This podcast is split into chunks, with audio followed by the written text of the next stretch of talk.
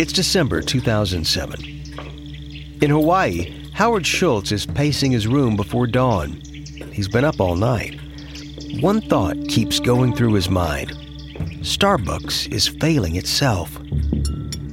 At breakfast, his wife Sherry gives him a worried look. Howard, please eat something. I can't. No appetite. He's always savored his family's Christmas holiday in Hawaii. This is when he and Sherry and their kids take time to reconnect. But now, Sherry is alarmed. Howard is so miserable and distracted. He pushes his breakfast plate away, gets up from the table, and goes to his computer. The email he's been expecting has arrived. Sherry watches as he reads it, then puts his face in his hands. She hurries over to him. What does it say?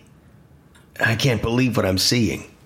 The sales at each of our stores are way down from what they were a year ago. They're in free fall. Howard, every business has its ups and downs. But Starbucks isn't just a business for me, it's who I am. Right. And look at all you've done. You've established Starbucks as a progressive, kind employer. You've made it a gathering place that draws people together. Yeah, but the numbers are telling a different story. We've got fewer people coming into the stores, Sherry, and when they do, they spend less time in them.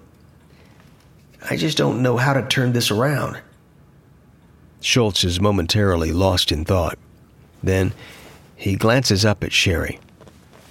You know, not long ago when our stock was doing well, one of my executives told me I was making people too rich. The investors believed the upswing wouldn't end. I thought that was great at the time, but but it's our success that led us to failure. That doesn't make sense. What do you mean? I mean we fixated on the bottom line and took our customers for granted. I think that's why we're bleeding. Well, then you've got to do something about it. But I don't think there's any point in casting blame or pointing fingers. I agree. Anyway, there's no time for that. Our stock and sales are plummeting too quickly. I've just got to find the solution. And I have to find it now. Dunkin' Donuts isn't going to wait for us to figure this out. The answer forms slowly in his mind before it becomes crystal clear. What Schultz does next is unprecedented. It will open him up to ridicule and catch everyone off guard, including his own team. But finally, he knows exactly what he must do go back to square one. Enjoy a powerful business upgrade with Dell Technologies Black Friday and July event. Get amazing savings with up to 50% off high performance computers and tech built for business, and be able to take your office with you with Windows 10 Pro. Plus, get great offers on Dell servers, monitors, docks, and more, all with easy financing option through Dell Financial Services. Call 877 Ask Dell. That's 877 Ask Dell and speak with a Dell Technologies advisor today. Louisiana's diverse landscapes include dense timber forests and seafood rich coastlines. And every step along the way, you'll find a business environment that's strong, diverse, and ripe with opportunity. Need proof? Louisiana is where NASA and higher ed partners build rockets that will soon put the first women on the moon. It's also where the port system delivers the most domestic cargo in the U.S., and Louisiana is home to the best workforce development program in the country. See what Louisiana Economic Development can do for you. Visit OpportunityLouisiana.com today. From Wondery, I'm David Brown, and this is Business Wars.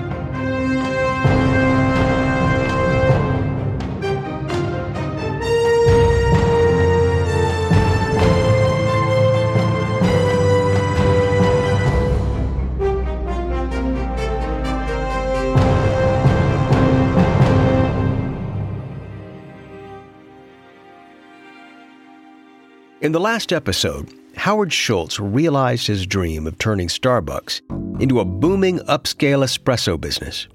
And a regrettable spending spree at Dunkin' Donuts led to a corporate takeover. Now, with Starbucks stock steadily slipping, Schultz worries there's a takeover target on his company's back. He needs to turn things around, but with the economy flashing danger signs, things are about to get worse before they get better.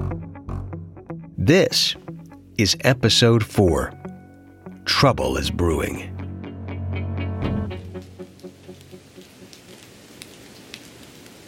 It's the first Sunday night of 2008.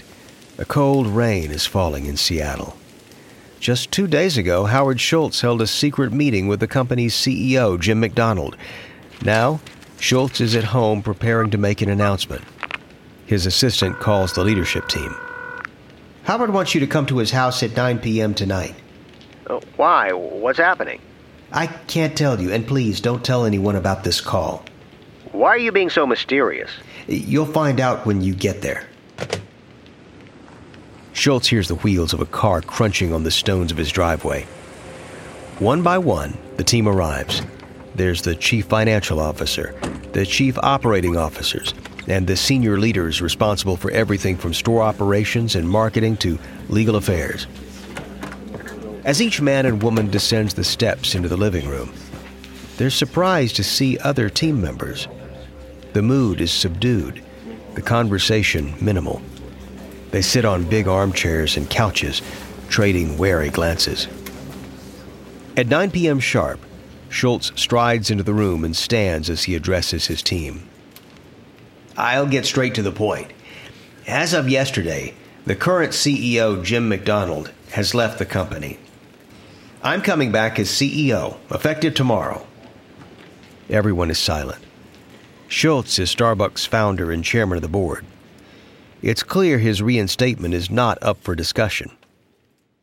The next morning, on January 7, 2008, the public learns that Schultz is returning as CEO. Schultz drives along Seattle's hilly streets. After so much turmoil, he feels a need to connect with his Starbucks roots, to remember the feelings that brought him to the coffee business in the first place so he's making a sentimental journey to the company's flagship store, half a block from its original location.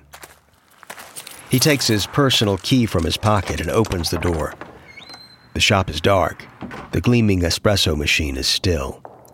The rich scent of coffee beans fills the air. He's struck by how quiet it is. As he runs his hand over the original wooden counter, he feels three decades of history beneath his fingertips. Behind this counter, he learned to make espresso as a young man. It brings back a rush of memories, particularly of the confidence he had back then, back in the days before he knew how much could go wrong for Starbucks. He's going to need some of that old confidence now to turn things around. He takes a last look around and leaves the darkened store. Hours later, back in his office, Schultz watches his top staff silently file into the conference room, defeat in their downcast eyes and slumped shoulders. It seems to him they're embarrassed they've let the company slide. Standing at the head of the conference table, he takes a deep breath. If there was ever a time to rally the troops, it's now. I just need one thing from you, and that is to fix the house because the house is on fire. There's silence in the room. Everyone waits anxiously for Schultz to go on. Here's the problem we've been playing by the wrong rules. We've been so focused on not disappointing investors that we've lost sight of who's really important our customers. Around the table, the team's eyes are glued on Schultz. He takes a deep breath. But here's the thing I am absolutely confident that we'll turn this company around. It's going to be hard, and I'm going to ask more of you than has ever been asked before. You need to ask yourself whether you believe in Starbucks, whether you have faith in it. Because if you don't, you can leave right now. No hard feelings. I'm not leaving, Howard. Neither am I. I'm in. Schultz finally sees a flicker of fire in their eyes. It's a start. That afternoon, Schultz is alone in his office. On his bookshelf, he keeps a small crystal ball. It's not doing him much good at the moment. And on a nearby table, there's a bottle of Mazagran, a failed Starbucks product from the 1990s, an ill advised hybrid of coffee and soda. He keeps it there to remind himself that the company isn't invincible. Not that he needs much reminding of that now. He paces the room. His eye catches a front page story in today's Wall Street Journal. The headline reads McDonald's takes on a weakened Starbucks. The fast food chain is adding baristas and coffee bars, making a play to poach his customers. But he knows it's Dunkin' Donuts that poses the toughest challenge. They plan to more than double their U.S. stores to 15,000 in the next 10 years by pushing into the South and Southwest. Schultz can hardly believe that for all Starbucks' quality and sophistication, its fiercest competitor is the humble Dunkin' Donuts. And that's for a very simple reason.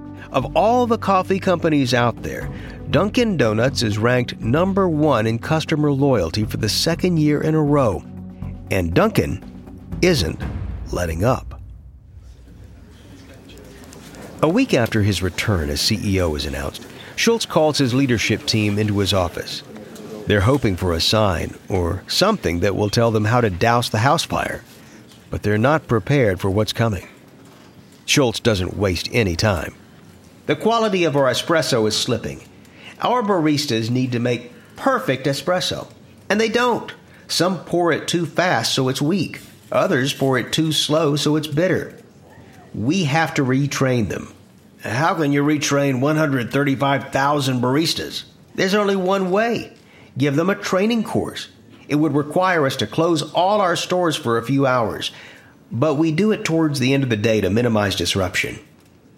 That's a big idea. No large retailer has done anything like it, and for good reason. Closing stores, even for three or four hours, means losing several million dollars in sales. Won't Dunkin' Donuts jump at the chance to steal our customers looking for a fix? Even so, Starbucks is nothing without a perfect cup of coffee. Schultz sits back in his chair. He turns to his team. Let's do it. Days later, CNNMoney.com carries this story. Warning to Starbucks junkies who usually get a fix on their way home from work you're out of luck on Tuesday. Starbucks plans to temporarily close its 7,100 U.S. stores on Tuesday for three hours of employee training. At Dunkin' Donuts, the news is greeted with laughter. The leadership team sees an opportunity. They're admitting they've got a problem with their coffee, so let's take advantage of it. How about this? We'll announce that when Starbucks closes, we'll offer small lattes, cappuccinos, or espresso drinks for a special price of 99 cents. And we'll put out a statement saying Dunkin' Donuts will ensure that no coffee lover is denied a delicious espresso based beverage.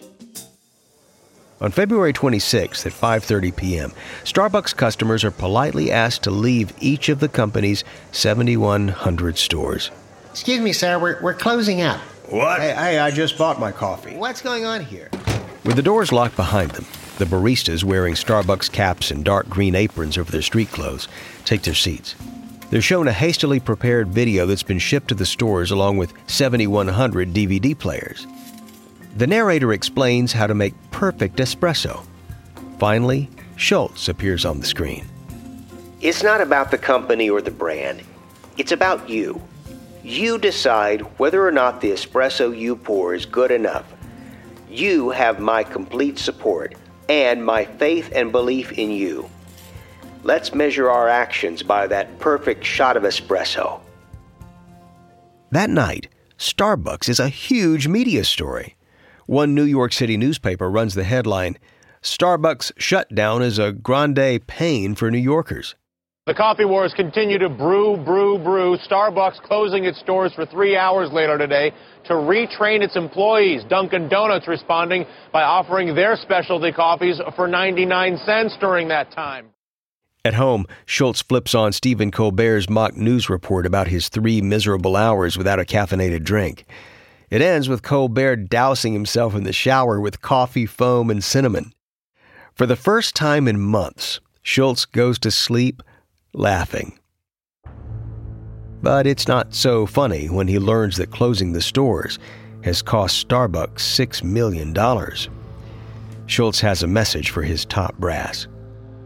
We paid a price for the closures, but if that means we're serving great coffee again, the losses are 100% worth it. Yet, Starbucks' troubles are far from over. In April, they cut expenses by $150 million, but there's more pain to come. Arthur Rubinfeld, the senior vice president for store development, delivers the bad news to Schultz. I hate to say this, but we're oversaturated. We've got more stores than we can support in this economy. So I believe we need to close 200 stores. What? Why? We've already canceled the opening of 348 stores. We're not meeting the 2 to 1 ratio. That ratio is key to Starbucks' business model. During its first year, a new store needs to bring in $2 for every $1 invested to cover the design and lease expenses. But in the midst of a recession, expensive coffee is seen as a luxury. People just aren't buying it the way they once did. Schultz takes a deep breath. He slumps in his chair. This is even worse than canceling those store openings. That was a necessary correction. This feels like a defeat. But by July, it's clear that even more stores need to be closed. The final number is huge 600. That's 8% of Starbucks' retail portfolio. When the company also announces they'll be opening 200 new stores the following year, the media has a field day. What this is, is an admission of a mistake. Basically, mm. what they're saying is, you know what, we opened up too many stores in too many places that we shouldn't have, so we've got to retrace our steps now, shut all those suckers down before we can open up some new ones. And once again, Stephen Colbert takes his shot at the coffee giant. Damn you, mom and pop coffee stores, for forcing Starbucks out of business. Now that I'm not spending $4 a cup, what am I supposed to do with that extra money? Buy a Joni Mitchell CD? Oh, wait, I can't. All the Starbucks are closing. As news spreads of their plans, the stock tanks, trading at its lowest level since 2003. Then come the layoffs. Globally, Starbucks fires 12,000 workers. That's 7% of its global workforce. After everything Schultz has done to fix the company, he's right back to where he was in Hawaii a year ago. Those massive layoffs are keeping him up at night. What's next, he wonders? How much worse can this get? The answer will come from a taste test. Where's my order? Where's my order? Where's my order? Break free from customer support monotony. Welcome to Intercom for Customer Support, the business messenger that uses chatbots, shared inboxes, apps, and more. Intercom's business messenger resolves questions that can be answered automatically, so customer support feels less like Groundhog Day and more like help is on the way. Go to intercom.com/support to learn more about Intercom's business messenger for customer support. Birthdays, holidays, promotions, getting that last sprinkle donut. There's a lot in this world worth celebrating, but nothing is worth celebrating more than knowledge, especially knowledge that will pay off, like understanding how compound interest works, knowing how to check your investment professional's background, or figuring out your risk tolerance, or finally understanding all those terms your friends keep throwing around like ETF, ESG, and ICO. Go to investor.gov today to learn about these investment products and more how much do you already know about investing? Find out by putting your financial knowledge to the test with their new investment quiz. Investor.gov is your unbiased resource for valuable investment information, tools, and tips. Before you invest, investor.gov.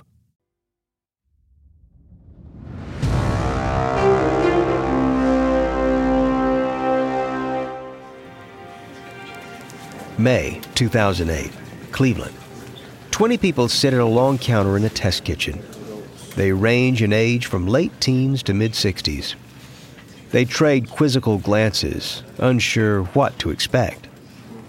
Dunkin' Donuts has commissioned a two month nationwide taste test that pits Dunkin' Donuts' original blend against Starbucks' house blend.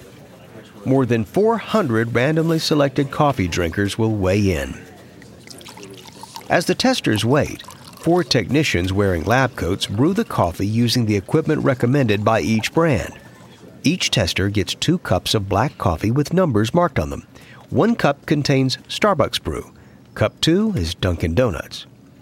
The testers sip. They sip again, tasting one brand, then the other. They write the cup number of their preferred coffee on the card in front of them. The final result 54% prefer Dunkin' Donuts coffee, compared with 39% who choose Starbucks. 6% express no preference. Another blow to Starbucks, which claims its coffee is indisputably the best. Soon after, Schultz picks up his hometown paper, the Seattle Post Intelligencer. His eyes widen as he reads Dunkin' Donuts has a message for Starbucks.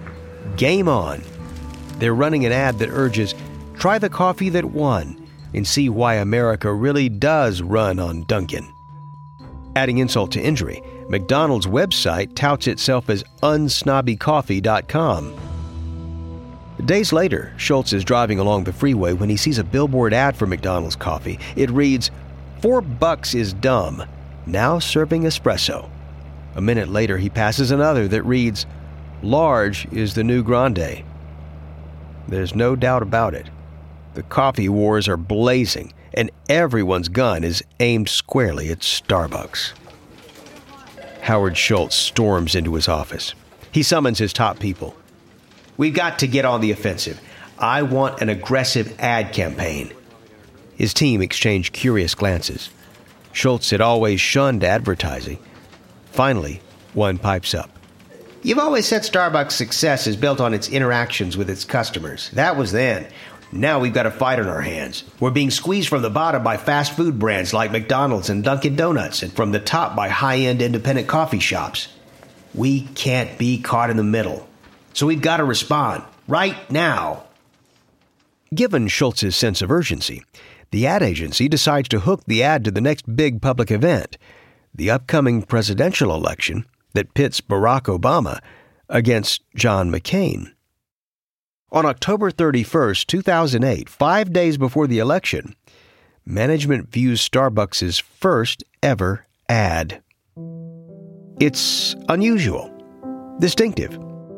There are no spoken words, just light piano music and green type rolling on a screen. It reads If you care enough to vote, Starbucks cares enough to give you a free cup of coffee. Come into Starbucks on November 4th, tell us you voted, and we'll proudly give you a tall cup of brewed coffee on us. You and Starbucks. It's bigger than coffee. This is perfect. Now we've got to find the right commercial slots and figure out if we can afford them. And we've got to make sure we have enough coffee to handle the traffic overflow. We've got four days to get this together. The next day, they place their ad on Saturday Night Live. After it airs, it's posted on social media. The ad goes viral. It's seen by 89 million people. Election Day 2008. Schultz votes in the morning, then hurries to a nearby Starbucks. The store is bustling. There are students wearing jeans and parkas, business people in stylish suits, young men and women in running clothes stopping off for a free cup of java on their way to the gym. The air is electric. People are chatting, high fiving, checking their phones for news. They all have a small oval sticker on their clothes that reads, I voted. Schultz calls his wife. I wish you could see this. It's about more than the free coffee. Starbucks is a gathering place again. We're exactly what we set out to be. But his high is short lived. Days after the election, Starbucks is accused of violating election laws by offering something of value in exchange for voting. To avoid legal tussles, the company extends the offer of free tall coffee to anyone who requests it. But there's something else going on. By the end of 2008, The economy is crumbling, and it doesn't play favorites. Both Starbucks and Dunkin' Donuts are taking it on the chin. Hard pressed Americans have taken matters into their own hands. They're making coffee at home. In our next episode, Dunkin' Donuts gets a tough new sheriff who insists on pushback, and Howard Schultz has an instant revelation. From Wondery, this is Business Wars. We sure hope you enjoyed this episode, and we invite you to subscribe on Apple Podcasts, Spotify, Google Podcasts, Stitcher, iHeartRadio, or wherever you're listening right now. You'll find a link on the episode notes. Just tap or swipe over the cover art. You'll also see some offers from our sponsors, and we hope you'll support our show by supporting them. Hey, if you like what you've been listening to, we would love it if you give us a five star rating and tell your friends how to subscribe. There's another way you can support us, and that's by answering a short survey at wondery.com/survey and tell us what business war stories you'd like to hear. Quick note about the conversations in this episode. We can't know exactly what was said at the time, but this dialogue is based on our best research. And if you'd like to learn more about Starbucks, we'd recommend Onward How Starbucks Fought for Its Life Without Losing Its Soul by Howard Schultz. I'm your host, David Brown. Elizabeth Kay wrote this story. Karen Lowe is our senior producer and editor, edited and produced by Emily Frost. Sound design by Kyle Randall. Our executive producers are Jenny Lauer Beckman and Marshall Louie, created by Hernan Lopez for Wondery.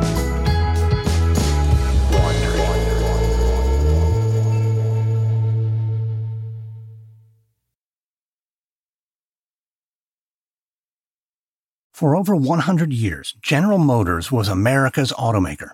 But after the 2008 financial crisis, the storied car company nearly died. Hi, I'm Lindsay Graham, host of Wondery show Business Movers. We tell the true stories of business leaders who risked it all, the critical moments that define their journey, and the ideas that transform the way we live our lives. In our latest series, an HR executive named Mary Barra rises to become General Motors' first female CEO, just in time to save the company from ruin. But as Mary fights to lead General Motors into the future, tragedy strikes. Listen to General Motors Back from the Dead from Business Movers on Apple Podcasts, Amazon Music, or the Wondery app. Join Wondery Plus in the Wondery app to listen ad-free.